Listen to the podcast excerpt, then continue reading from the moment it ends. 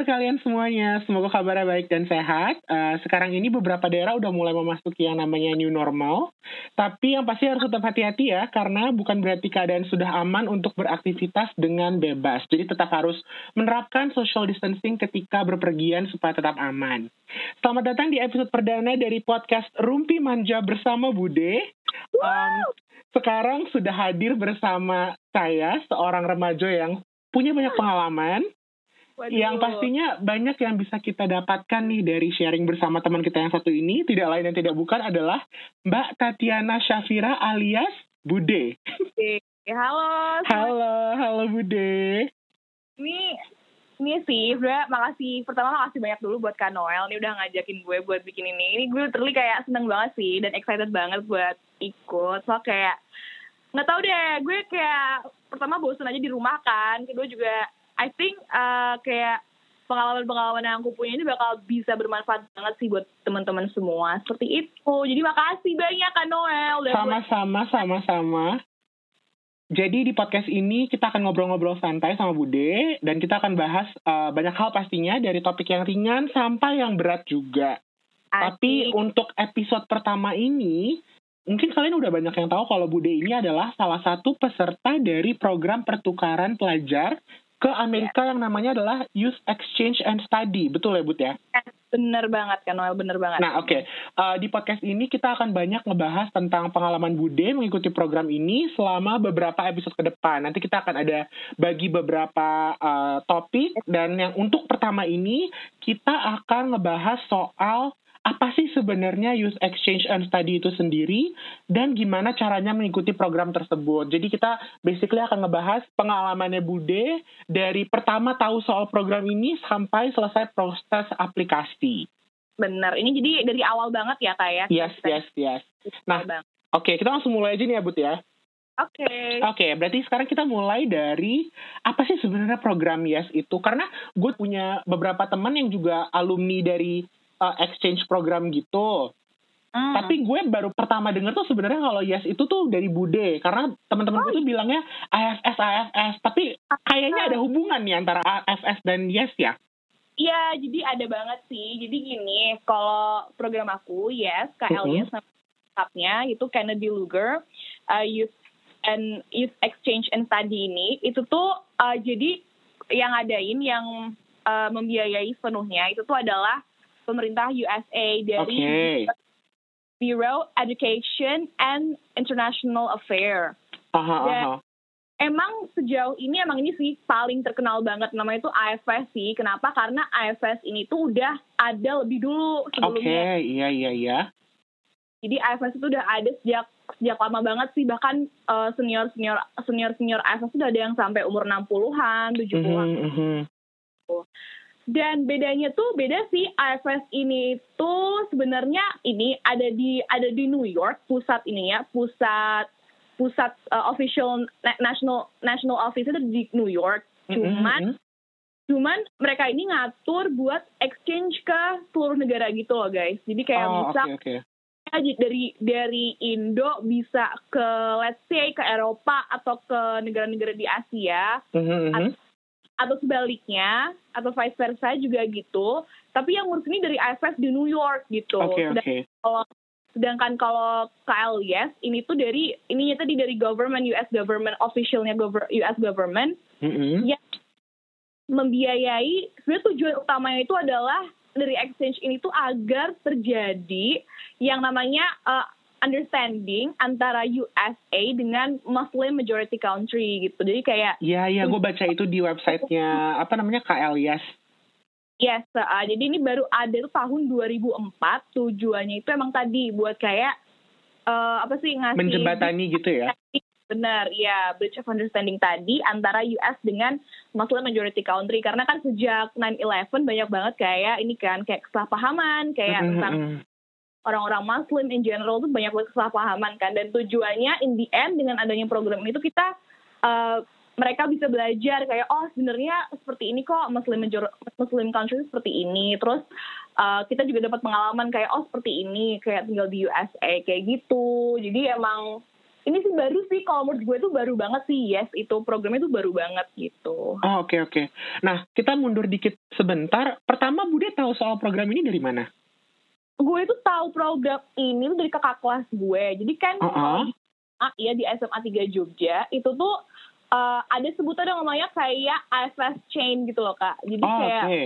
uh, uh, jadi kayak tiap tahun itu selalu ada satu atau beberapa anak gitu minimal satu deh yang keluar negeri buat ikut ini kalau nggak AFS yes atau ada program baru lagi namanya Kakehashi ini program besok ke Jepang yang which is angkatan bawah gue itu si ini si siapa? Aduh gue lupa Felix, si sih? Oh, Felix. Iya Koko Felix. Iya iya iya.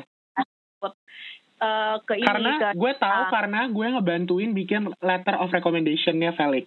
Sumpah. iya. gue eh kaget banget gue anjir. Iya sih ya bener bener bener. Iya. Jadi itu sih selalu ada IFS chain namanya. Jadi kayak nggak boleh tiap tahun tuh nggak boleh berhenti gitu kan. Dan gue tahu dari kakak kelas gue namanya Mas Faza. Dia juga ke IELTS kebetulan ke US oh oke. Okay. dan uh, Mas Faza ini juga satu bidang di osis sama gue dulu di humas. Jadi gue kayak ngerti banget. Gue kayak ini kan gue kayak setiap kali ada rapat kok Faza nggak ada? Faza nggak ada? Ternyata Mas Faza ini lagi seleksi gitu kan. Emang jadi kayak gue kayak aduh gue kepo gitu kan. Apa sih program apa sih gitu akhirnya gue tanya tanya lah ke Mas Faza ini kan kayak mm-hmm. programnya ngapain apa segala macam terus gimana cara daftarnya kan terus dijelasin sama Mas Faza ini dan kebetulan gue tahu itu sebelum Yes ini buka pendaf kayak hampir setengah tahun sebelum Yes buka pendaf. Jadi pendaftarannya itu di bulan uh, Maret. Kalau normalnya Maret ya teman-teman. Tapi yeah. sebenarnya ini beda. Tahun ini beda karena COVID kan. Baru dibuka Juli perencanaan tahun. Tapi tahun-tahun biasa itu Maret udah buka pendaftaran dan gue apply itu gue pas apply itu udah denger-denger ada tiga orang di sekolah gue yang apply juga kan termasuk temen gue yang juga ikut berangkat sekarang ini namanya Shakira gitu. Oke okay, oke okay. iya. Oh. Tuh awalnya tahu dari teman gue eh dari kakak kelas gue. Terus uh, pas gue apply tuh gue udah kayak ini gue nggak apa kak cerita langsung lengkap dari awal perjalanan gue atau gimana nih? Boleh nggak apa-apa sih. Uh, di awal. Basically, uh, tapi kita conclude dulu ya berarti. Iya. Uh, jadi uh, Yes ini adalah program yang mas sebenarnya hampir sama sama AFS, cuman bedanya mungkin di scope daerah penempatannya gitu ya. Iya benar, cuma daerah penempatannya uh, aja. Kalau IS ini lebih fokus ke antara Amerika dengan negara-negara yang majority Muslim gitu ya untuk oh. uh, apa namanya mengekspos uh, culture dan juga habit dari dua negara ini supaya tidak terjadi kesalahpahaman, supaya terjadi introduction of culture gitu kali ya. Bener banget, bener banget sih. Oke, okay. nah yang kedua tapi sebelum kita ke bagian yang uh, apa namanya proses aplikasi dan lain-lain ini, Mm-hmm. Dijelasin dulu dong sebenarnya ini nanti pesertanya itu akan ngapain aja sih selama ditempatin di sana? Hmm. Jadi kalau di dari tujuan dari Yes sendiri itu adalah agar peserta atau partisipan dari program ini tuh bisa merasakan uh, gimana sih uh, culture dan juga pengalaman sebagai high school students di USA. Oke. Okay. Uh-huh. Kan berangkat waktu kelas 12 nya waktu US itu berarti senior kalian kan dan di mm-hmm. kalian ditempatkan sebagai uh, seperti remaja-remaja SMA lainnya di US gitu. Dan kalau ngapain aja sebenarnya biasa sih rutinitas sebagai anak SMA biasa, tapi di sini kita juga ditekanin di yes itu buat kitanya dari kitanya untuk uh, apa ada yang namanya International Education Week di mana kita bakalan sharing dan ngasih tahu uh, orang-orang US soal budaya-budaya dari uh, apa ini kita culture dari negara kita masing-masing gitu. Kayak misal okay, okay ya kayak gimana sih gitu kayak culture culture di uh, apa di negara masing-masing seperti itu agar eh, nggak uh, cuman nggak cuman kita doang yang ngerasain efeknya tapi people around us juga kayak people around us juga dapat ini juga dapat uh, edukasi soal oh ternyata di Indonesia seperti ini ya kayak gitu. Nah oke okay, berarti setelah kita nyampe di Amerika itu udah hampir majority dari waktu kita itu udah dilepas di sekolah sama di house masing-masing gitu ya? Iya, udah. Hmm, oke okay, oke okay, oke. Okay. Nah, sekarang kita langsung deh pindah ke uh, ke ranah soal eligibility. Siapa sih yang bisa ikut sebenarnya untuk mendaftar? Iya. Jadi waktu daftar sendiri ini tuh khusus buat SMA ya semuanya. Mm -hmm. Oke, okay, berarti pertama ya. anak SMA gitu ya? Anak SMA, tapi okay. juga di, di anak SMA yang masih di jenjang kelas 10 waktu daftar. Jadi uh -huh. Harus 15 tahun. Okay. Nah, ini 15 tahun karena kan seleksi 2 tahun, Kak. Mm -hmm. Jadi seleksi seleksi itu selama 2 tahun. Dan baru berangkat kelas 17. Eh, kelas 17 lagi. Umur 17, sorry. Oke, okay, oke. Okay. kan. Jadi, uh, apa sih dan visanya yang dibuat itu tuh emang baru bisa kepake baru umur 17 tahun gitu. Jadi oh, oke. Okay. kalau ketuaan atau kemudaan tuh nggak bisa. Jadi harus 15 tahun waktu apply, waktu apply di kelas 10 ini seperti itu. Oh, oke. Okay. Berarti uh, syarat pertamanya adalah uh, siswa SMA, siswa atau siswi SMA dan umur minimalnya adalah 15 tahun tadi ya? Yes, benar. Oke. Okay. Uh, terus um, pendapat Bude sendiri yang paling cocok berarti usia pas kelas berapa nih? Uh, ini sih waktu kelas. Jadi waktu apply itu 10 semester 2. Itu aja Mm-mm. harus oh, okay, okay. 11 tahun gitu. Iya kan kalau kayak kelas 10 kan ada yang angkatan angkatan yang 15 dan 16-nya gitu kan biasanya. Uh, uh-huh. Jadi yang 16 tuh biasanya agak susah sih buat buat uh, lolos seleksi. Ini ini sebenarnya bukan karena apa, kayak simply karena visanya itu nanti kan. oh, oke. Okay. Berarti lebih ke alasan apa namanya paperworknya nanti ya? Ya, yes, bener banget, bener banget. Oke, okay, oke. Okay. Ya gitu. Dan terus selanjutnya adalah ini lanjut aja kak. Lanjut, boleh, boleh, boleh. Terus kedua itu adalah ini uh, sebisa mungkin. Ini gue encourage banget sih sebenarnya bukan kayak bukan apa apa kayak gue encourage banget buat teman-teman buat join mm -hmm. uh, ekstrakurikuler kalau nggak organisasi kayak be a part of osis atau MPK. Nah, atau, itu iya. gue baca juga tuh di requirementnya KLIS ya. Ada yeah. soal achievements and accomplishments in academic and non-academic field. Benar. Ha -ha. Ada OSIS or MPK, main board juga. Iya. Persyaratannya dan lain-lain. Jadi itu emang ngaruh banget ya berarti ya? Itu ngaruh banget sih menurut gue kak. Soalnya di sini tuh sebenarnya matok osis MPK tuh buat lihat kalau kita tuh punya kemampuan leadership aja sebenarnya gitu kan. Oh oke. Okay karena emang kalau di US itu bener-bener ini kayak uh, apa sih bener-bener ditekanin banget buat you know uh, aktif terus interaktif komunikatif terus punya skill leadership itu juga berguna banget waktu di sana sih gitu. Jadi kayak iya iya. Soalnya kalau anaknya juga nggak terlalu aktif percuma iya. juga kayak kalaupun pinter tapi nggak terlalu aktif percuma juga nanti di sana gitu yes. kan? Yes benar. Soalnya kan ini ya kalau menurut gue sih karena kan kita di sana itu harus uh, ini ya uh, tujuannya biar bisa apa sih sharing culture kita gitu iya, kan betul betul kalo, betul. jadi kalau misalnya kita kayak agak apa uh, kurang interaktif kita kurang mau terbuka dengan orang itu bakal susah banget kan dari kita sendiri untuk sharing culture kita gitu jadi kayak itulah kenapa eligibility-nya minta agar kita punya kemampuan leadership itu tadi itu sih biar apa sih tujuan program itu juga tercapai gitu loh dari uh, sisa-sisanya masing-masing seperti itu. Betul betul. Nah sekarang balik lagi tuh buat ke apa namanya yang tadi kan, berarti pertama harus at least punya aktivitas di uh, sekolahnya masing-masing, either itu yang ekstrakurikuler atau uh, lo apa namanya ikut organisasi gitu ya? Iya. Nah uh, terus kalau selain itu apalagi nih yang harus dipersiapkan? Terus ini sih sama prestasi, prestasi kayak achievement di bidang tadi yang akademik atau non akademik. Mm -hmm. Itu menurut gue ngebantu banget sih kak. Soalnya gue juga ini kan jadi waktu apply itu juga uh, gue itu ini punya uh, beberapa achievement di bidang ini yang kayak uh, lomba-lomba bahasa Inggris segala macem dan menurut gue tuh ngaruh banget sih. Soalnya uh, gini sih kak lebih kayak kalau misalnya kan ini ya kalau prestasi buat cewek gitu ya kak waktu apply kan. Jadi kayak dilihat ceweknya kan ini udah pernah ikut lomba apa aja menang apa aja gitu kan. Dan I think itu kayak lebih ini loh kak kayak nilai plus biar kita kelihatan prominent di antara kandidat-kandidat yang lain gitu sih sebenarnya. Oke oke oke. Hmm, jadi either apa pun lombanya, mau itu lomba olahraga, mau itu lomba bahasa Inggris, mau itu lomba kayak scientific, itu it doesn't matter sih. Cuman kayak jadi itu kayak nilai nilai plus aja gitu loh kak. Kayak punya prestasi kan berarti uh, ada kelebihan diri kamu yang kamu gunakan dengan baik gitu loh. Jadi kayak banyak banget soalnya yang tanya ke aku kan, kan harus punya prestasi ya, harus banget menang lomba ya gitu. Jadi menurut aku kayak sebenarnya bukan keharusan. Cuman kayak if you have ini if you menang-menang lomba segala macam tuh kayak itu nilai plus banget. Waktu uh, tim penyeleksi ini tuh oh, lihat oh, oh. aku ya kan kayak oh ini anaknya sering ikut lomba ini nih dan menang-menang. So, it's something that you can you know itu kayak kelebihan yang bisa bikin kamu prominent aja sih sebenarnya gitu. Iya.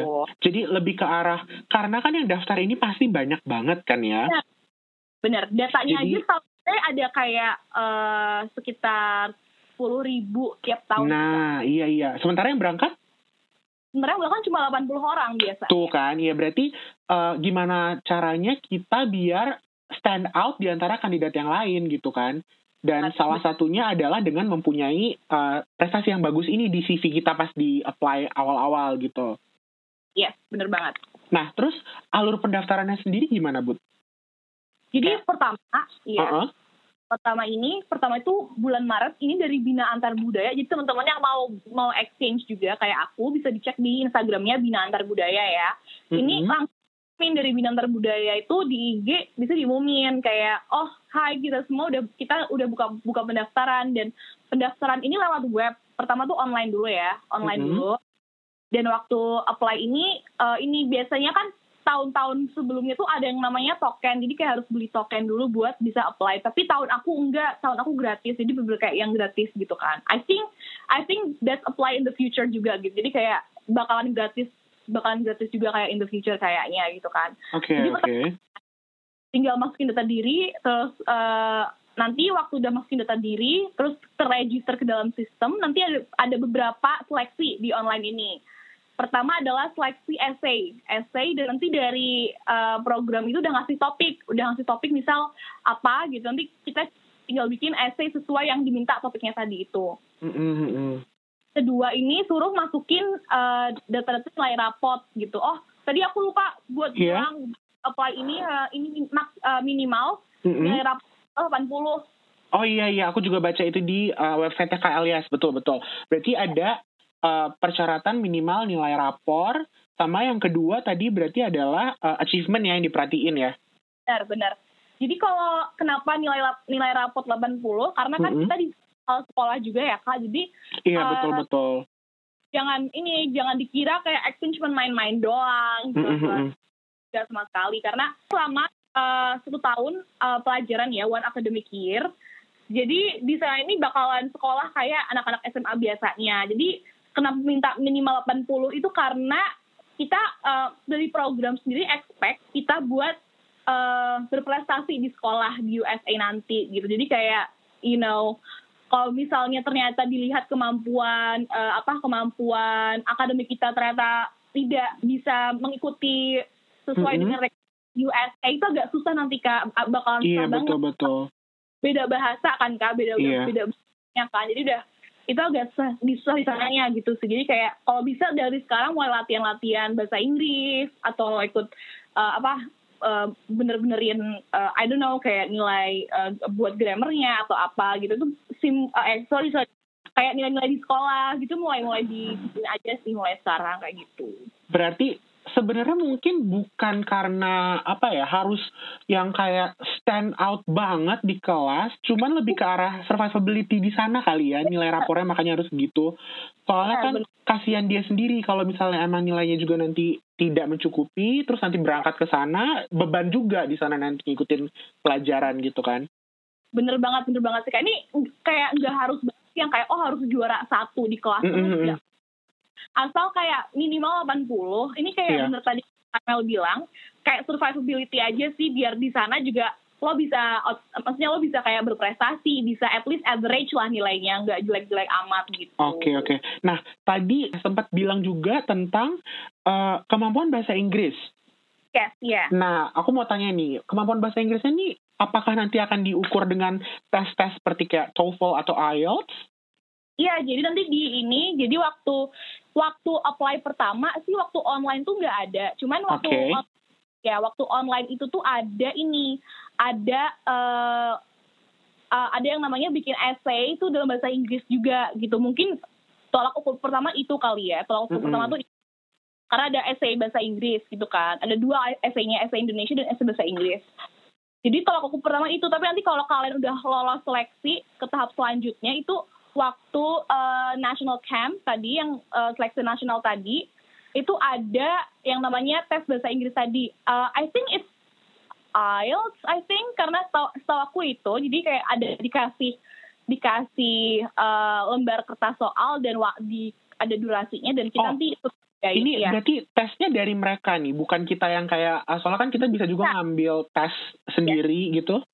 Bener, enggak enggak, bukan dari kitanya, dari dari mereka udah ada kayak. Oh, oh. si si si, iya iya iya. Benar. Oke, okay.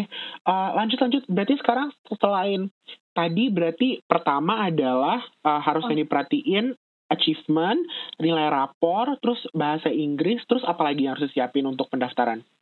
Ah, uh, so far itu sih seingat aku udah paling sama ini sih sama nanti bakal uh, minta itu kan uh, recommendation letter tadi recommendation oh iya letter. oh iya iya betul uh, betul uh, itu bebas sih tapi kalau setahu gue ada satu dari satu dari uh, lingkungan sekolah satu teman hmm. dekat satu keluarga kayak sepupu atau siapa gitu dan satu orang dari masyarakat jadi ada empat kalau nggak salah kalau saya oh oke oke oke jadi nggak cuma satu doang, rekomendasi ada empat orang dari sekolah, masyarakat, keluarga, dan teman dekat seperti itu.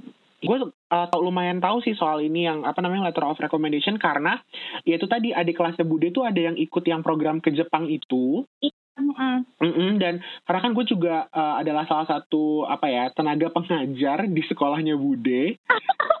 ya bisa dibilang tenaga pengajar. Jadi uh, gue waktu itu adalah seorang yang bantuin bikin letter of recommendation-nya. Bukan bantuin, as in bantuin, maksudnya emang letter recommendation dari gue gitu maksudnya.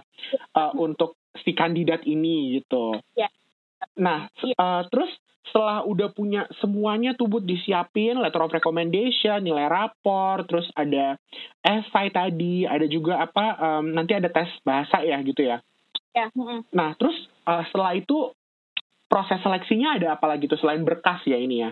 Ya ini berkas dulu uh, mm -hmm. jadi yang uh, berkas online ini pertama kalau udah nanti bakal di ini kan bakal di submit setelah di submit nanti bakal gue tuh waktu nunggu sekitar tiga bulan kak. Jadi emang lama mm -hmm. banget.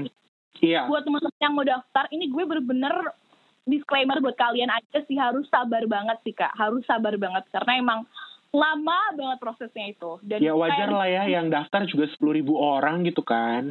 Benar-benar jadi emang lama banget dan harus sabar dan bener-bener kayak kalau kalau gue sih kak prinsip itu adalah expect nothing aja gitu loh mm-hmm. karena kalau udah terlalu banyak berekspektasi udah terlalu oh pokoknya gue harus lolos gue harus apa itu bakalan ini banget sih bakalan menurut gue bakalan kayak in the end tuh sakit bisa sakit hati betul, bisa kayak betul. ah gitu kan yeah. jadi aja gitu nah ini bukannya gue bermaksud untuk menyindir gitu ya karena gue lihat lumayan banyak juga di YouTube tuh video soal pas gue search soal KLIS banyak video di YouTube tuh soal uh, kekecewaan tidak hmm. diterima program exchange yeah. itu banyak banget jadi kayak um, berarti tipsnya adalah do your best tapi nggak usah expect yang oh ini bakalan lolos pasti gitu ya jadi kayak tetap expect nothing gitulah lebih enak juga ya. nantinya kan kalau tidak terlalu banyak ekspektasi. Yes, bener banget, bener banget. Nah, emang ini kan mm -mm, huh? karena tadi ya pendaftarnya sepuluh ribu, sedangkan yang lolos cuma 80, pasti bakal banyak banget sih yang kecewa. Tapi bener tadi, nggak boleh expect apa-apa. Tapi do your best, bener-bener. Lanjut, lanjut. Berarti setelah uh, seleksi berkas, ada apa nih tahap berikutnya? Tahap berikutnya kalau udah lolos berkas, ini bakalan ada seleksi chapter namanya. Seleksi chapter ini uh, udah mulai ke tahap ada interview segala macam. Dan mm -hmm. ini mm-hmm. di chapter masing-masing. Jadi uh, dari Bina Antar Budaya itu punya sekitar kalau tidak salah ya, itu ada mm -hmm. 30 30 chapter atau mm -hmm. aku lupa 25 atau 30. Pokoknya ini tersebar di seluruh Indonesia. Dan okay. chapter ini Uh, jadi ada chapter Jogja, chapter Jakarta, chapter Semarang, chapter Medan. Oh iya betul betul betul. Ini gue lagi buka ya. Ini di websitenya Bina Antar Budaya. Ya. Yeah. Ini ada chapter-chapternya yang di Jogja tuh misalkan di Jalan Masjid nomor 4 Pakualaman, yeah. betul ya? Ya benar. Iya kayak gitu. Berarti nanti tahap berikutnya itu seleksinya adalah sudah ada interview di chapter-chapter ini. Iya, jadi kalau misal kalian pendaftar dari Jogja, berarti kalian nanti pergi ke alamat tersebut. Kalau kalian dari chapter mana dari chapter Bali ada chapternya masing-masing di daerah masing-masing. betul betul betul. Uh, ini berarti sudah ada yang dikatkah uh, applicants atau semua yang yeah. apply pasti akan tetap ikut di chapter? Oh enggak, Enggak, karena dari seleksi berkas atau online oh, ini udah oke okay, oke. Okay. Berarti udah ini ada sudah udah pemotongan pertama gitu ya? Potongan pertama dari online, uh, Mm-mm. benar. Dan uh, iya Lanjut. dan terus uh, dari online ini tuh bakal di notif kok. Jadi dari, bisa kalian cek di websitenya dan kalian bisa Mm-mm. lihat ya, notifnya kayak oh eh, kamu keterima atau kamu nggak keterima gitu kan. Dan kalau keterima langsung dihubungi lewat email lewat email kayak eh, harus ngapain aja setelah itu kayak seleksi chapter tadi ya seleksi chapter dan di seleksi chapter ini tuh langsung ke tempat masing-masing tadi ke tempat chapter masing-masing dan ada Mhm. yang namanya ada tiga seleksi di seleksi chapter ini Oke, apa aja tuh? Pertama adalah tes eh, interview dalam bahasa Inggris Yes. terus yang kedua adalah tes eh, kepribadian ini dalam bahasa Indonesia terus yang Ini ketiga tes kepribadian gimana nih? Nah, uh, bentar ya, aku dulu ya kak ya. Oh, iya, Yang iya. ket- Ketiga ini adalah uh, FGD atau Forum Group Di- Discussion tadi, atau tes Mm-mm. dinamik kelompok. Nah, Oke. tadi kalau misalnya tes interview bahasa Inggris sudah jelas ya, berarti interview aja sih biasa dalam bahasa Inggris. Kalau tes kepribadian ini tuh lebih karena dalam bahasa Indonesia, jadi bakal kayak ditanyain soal uh, how you describe yourself. Misalnya kayak gimana kamu menjelaskan pribadi kamu, seperti apa pribadi Oh, oke oke oke. Iya iya. jadi ini tuh lebih kayak ke ini lebih kayak ke soal apa sih eh, diri sendiri aja dalam bahasa Indonesia gitu biar eh, tim penyeleksi tahu kayak kamu orangnya seperti apa sih gitu Oh, oke oke. Lanjut lanjut terus yang ketiga nih ada FGD nih. Ya ini dinamika kelompok ini sebenarnya biar biar eh, tim penyeleksi tahu kayak gimana kamu saat ditempatkan dalam kondisi bersama orang banyak gitu sih dalam Oh, oke, iya. Nah, gitu. Dan dan menurut gue ini sebenarnya eh apa sih di seleksi ini tuh bener-bener ini sih kayak yang penting jadi diri lo sendiri aja gitu sih karena banyak banget aku waktu seleksi itu ketemu banyak banget teman-teman yang lain yang ikut daftar juga itu bener-bener yang sampai ini kak sampai bawa bawa skrip wawancara kayak Hmm, apa, skrip kayak apa sih poten, eh, pertanyaan yang bakal berpotensi dikeluarkan nanti terus dia udah ngapalin jawabannya sama ini juga sama apa sama jawaban-jawaban dalam bahasa Inggris juga kayak aku kaget banget kan kayak wah dia udah sampai segininya gitu kan but eh, menurut aku Indian tuh yang penting ini sih kayak be the best version of you aja deh. Nggak usah kayak bikin big dibuat-buat nggak usah kayak di apa nggak usah kayak di apa sih udah di script segala macam. Yang penting kayak pede aja gitu loh kayak kayak confidence is the key gitu loh. Jadi gitu. Betul betul. Karena pertanyaannya ini nggak ada polanya kan sebenarnya bisa apa aja gitu kan. tapi mm, nggak ada polanya bener-bener kayak kayak bener-bener nggak nggak expect banget sih kalau menurut aku. Karena banyak banget kayak pertanyaan-pertanyaan yang eh, nggak nggak lazim gitu ya gue nggak bisa ngasih tau apa tapi kayak banyak banget pertanyaan-pertanyaan yang Iya, kayak bu- butuh impromptu gitu loh butuh impromptu eh, answer juga gitu loh kak jadi kayak menurut aku ini aja sih yang penting jangan jangan ngadi-ngadi lah pokoknya jangan ngadi-ngadi sama diri lo sendiri gitu Iya, oke oke. gitu aja sih Oke. Nah, setelah di chapter tahap berikutnya apa nih? Nah, setelah chapter ini, baru tadi uh, National Camp. Di Ja- Kalau National Camp ini di Jakarta ya, jadi kayak semua orang dari uh, seluruh Indonesia bakal ke Jakarta. Dan ada tiga batch, ada tiga batch. Kalau nggak salah itu satu chapter itu biasanya ngirimin sekitar 40, no, no, no, sekitar 10 orang kalau nggak salah satu chapter Oke. dan eh dan biasanya ini dari eh, apa dari eh sorry sorry. Sorry bukan 10 empat orang empat orang. Sorry gue Oh iya iya. Oke, empat orang. soalnya waktu gue apply ini tuh gue eh, ini dua chapter. Langsung dua chapter gitu. Di 8 waktu itu waktu gue Hmm, apply. Oke oke. orang dan waktu di Slacknas ini ada tiga tiga batch. Jadi kayak ada tiga waktu dan eh, satu batch ini ada 40 orang. So tiga batch keseluruhan 120 ya. Berarti yang kalau selek ke seleksi nasional itu ada 120 orang kayak Oke. gitu di Slacknas ini basically sama kayak seleksi chapter sih. Maksudnya eh, pertama ada seleksi eh, interview ada tes kepribadian ada dinamika kelompok dan di sini ada juga yang namanya yang tadi yang eh, tes bahasa Inggris dari mereka gitu kan. Tes bahasa Inggris dari Oh, mereka. oh di sini tes yang bahasa Inggris tadi dibilang itu ya. yes benar. Oh, Dan oh, oh, oh.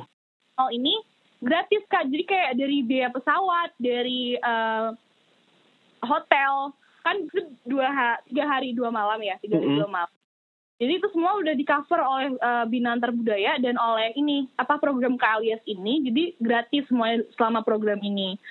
Dan menurut aku ini ini banget sih asik banget di Slacknas itu karena uh, bisa ketemu teman-teman dari uh, dari kayak daerah-daerah lain mm -hmm. dan since ini di cover juga kan jadi kayak enak aja sih kayak menurut kayak ke Jakarta bayarin semuanya kan. So I think it's a really good experience gitu loh. Jadi kayak aku waktu seleksi nasional aja udah bilang udah bilang ke diri sendiri gitu kayak duh gue ini nggak lolos nggak lolos seleksi selanjutnya jadi udah nggak apa-apa gitu gue udah seneng banget ke seleknas ini kayak gitu nah berarti sekarang udah sampai ke pemotongan ketiga ya abis dari national ya. dari national camp ini akan ada pemotongan lagi kan berarti sekali ya ada lagi mm -mm. abis itu ada lagi kah atau sudah final belum masih ada lagi jadi nanti kalau misal kalian lolos ke seleksi nasional mm -hmm. itu bakal uh, bakal di ini lagi bakal di seleksi lagi buat ada yang namanya seleksi internasional. Oh oke. Okay. Apa tuh?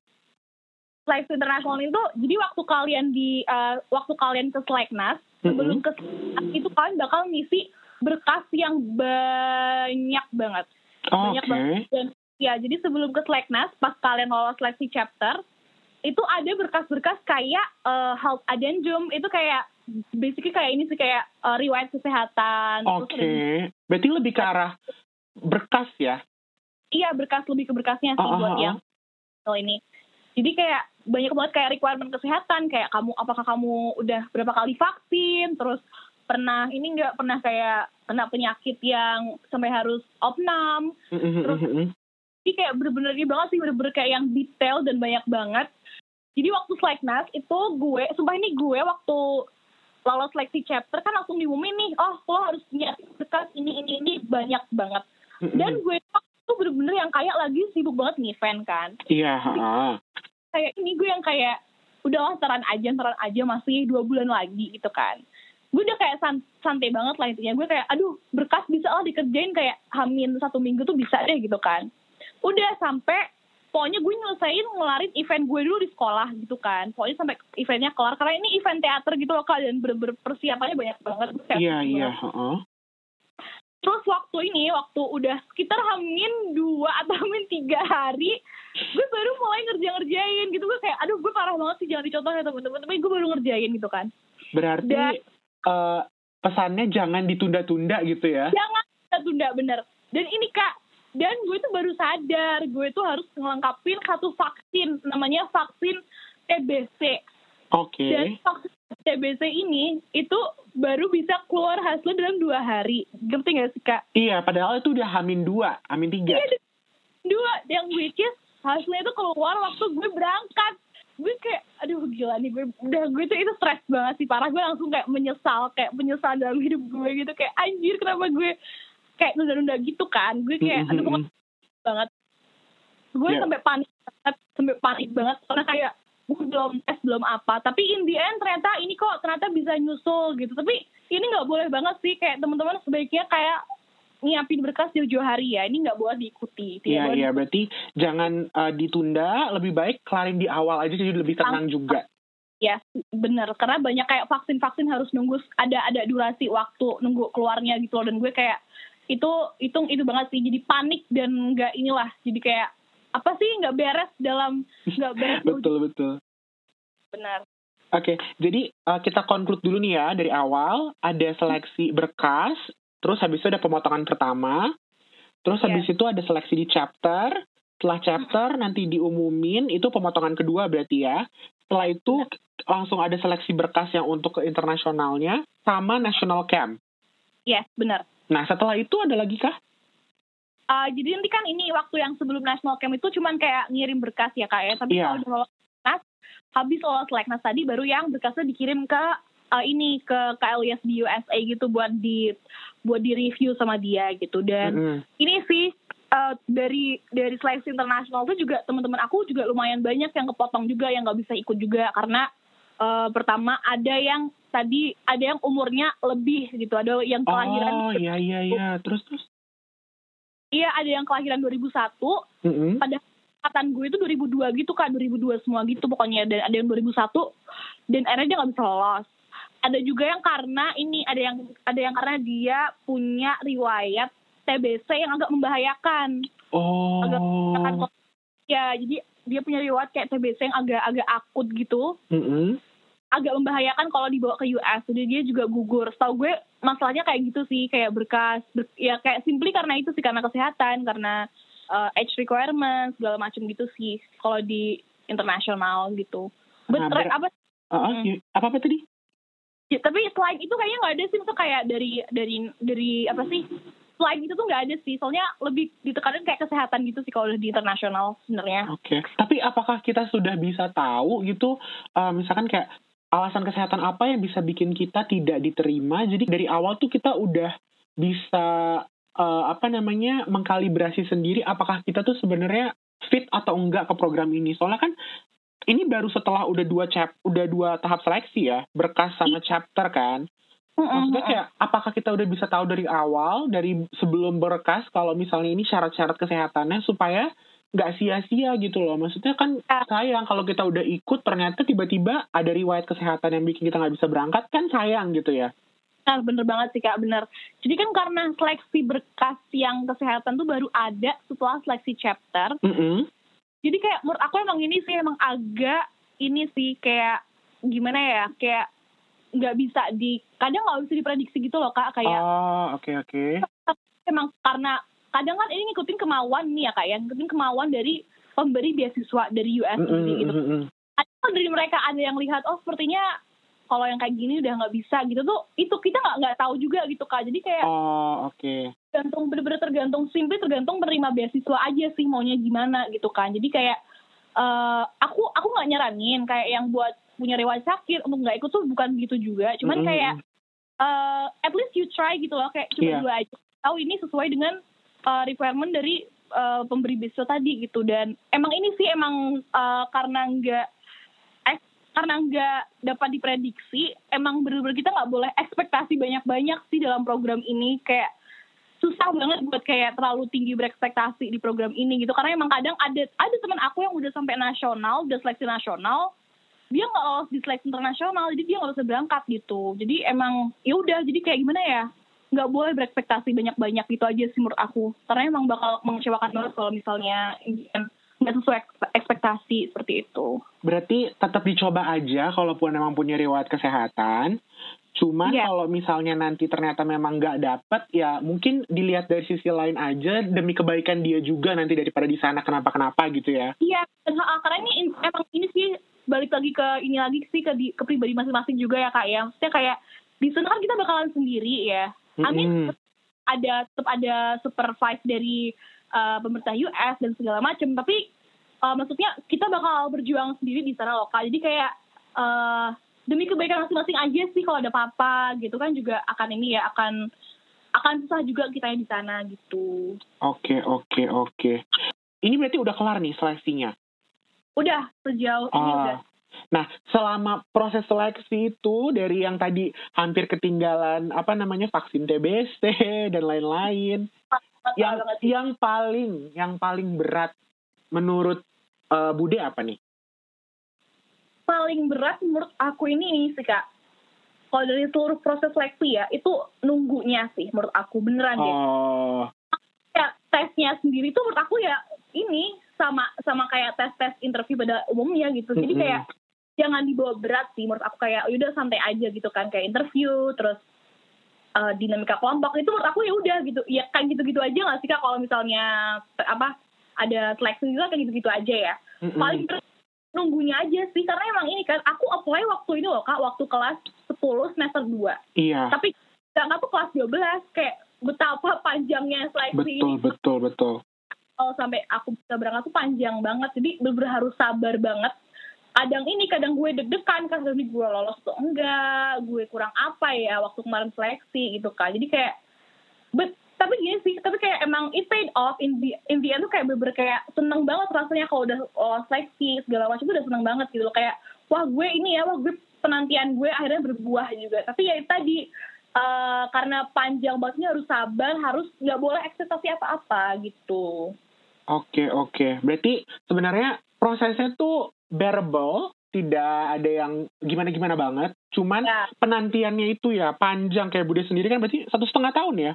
Iya, satu setengah satu tahun. setengah tahun nunggunya uh, karena ya itu tadi yang seleksi juga banyak, yang harus di apa namanya uh, saring juga banyak.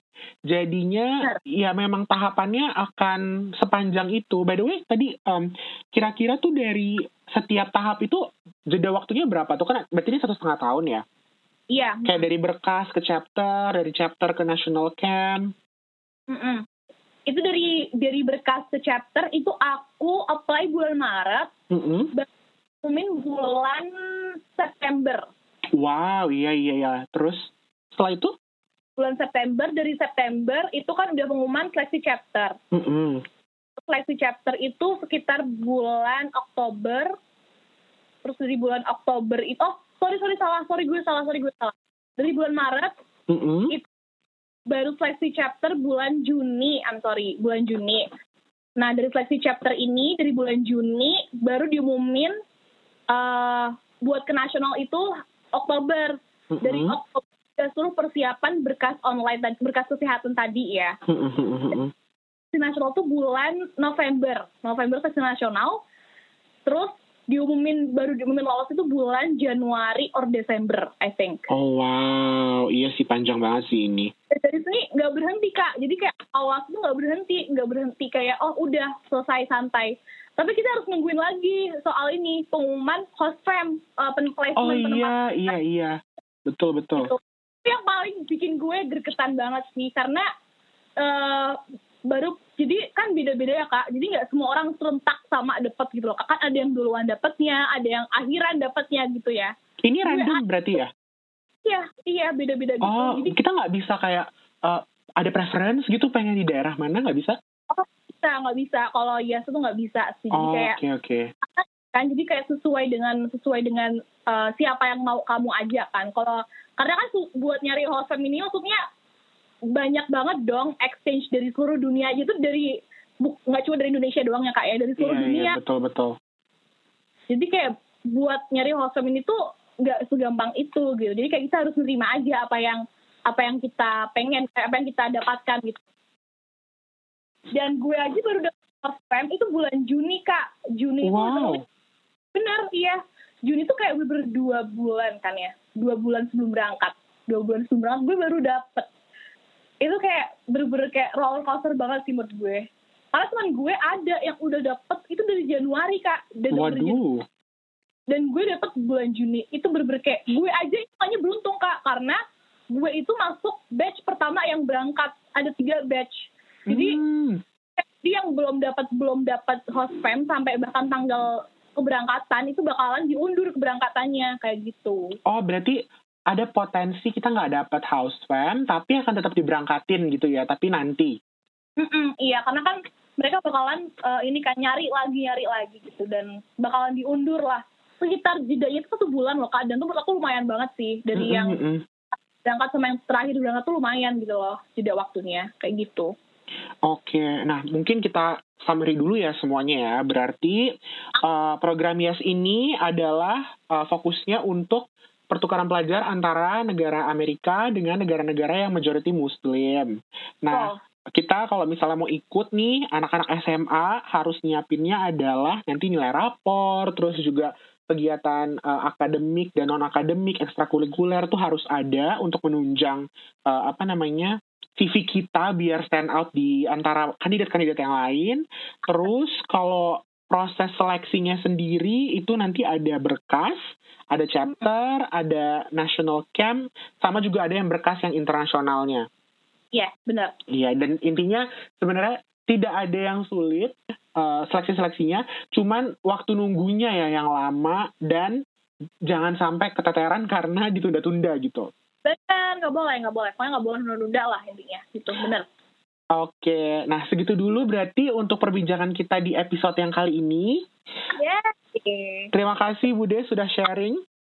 Iya, makasih banyak loh kak udah bikin event ini. Gue senang banget bisa juga kok sama yang lain. Iya, yes, terima kasih juga untuk semua yang sudah mengikuti episode perdana dari podcast Rumpi Manja bersama Bude. Ya, Jangan kita lupa, masih, ya apa? Ini masih agak, ini ya, serius pembahasannya ya, masih belum yang nanti selanjutnya ya kak ya. Ya yang pasti uh, akan ada learning curve-nya lah di episode mendatang oh. akan lebih baik daripada episode uh, yang ini. Semoga gitu ya. Nah, jangan lupa follow kita juga di Instagram di @rumpimanja untuk update soal episode terbaru dan kita juga bisa diskusi di sana kalau masih kalau misalnya ada pertanyaan yang benar, belum benar. dijawab yang kalian masih penasaran juga daripada kalian penasaran bisa ditanyain juga di Instagram kita @rumpimanja. Nah, Bude ada yang masih mau disampaikan lagi? Udah sih, itu aja sebenarnya. Sudah? Oke, ya. akhir kata kita pamit undur diri. Sampai ketemu lagi di episode selanjutnya. Have a nice day.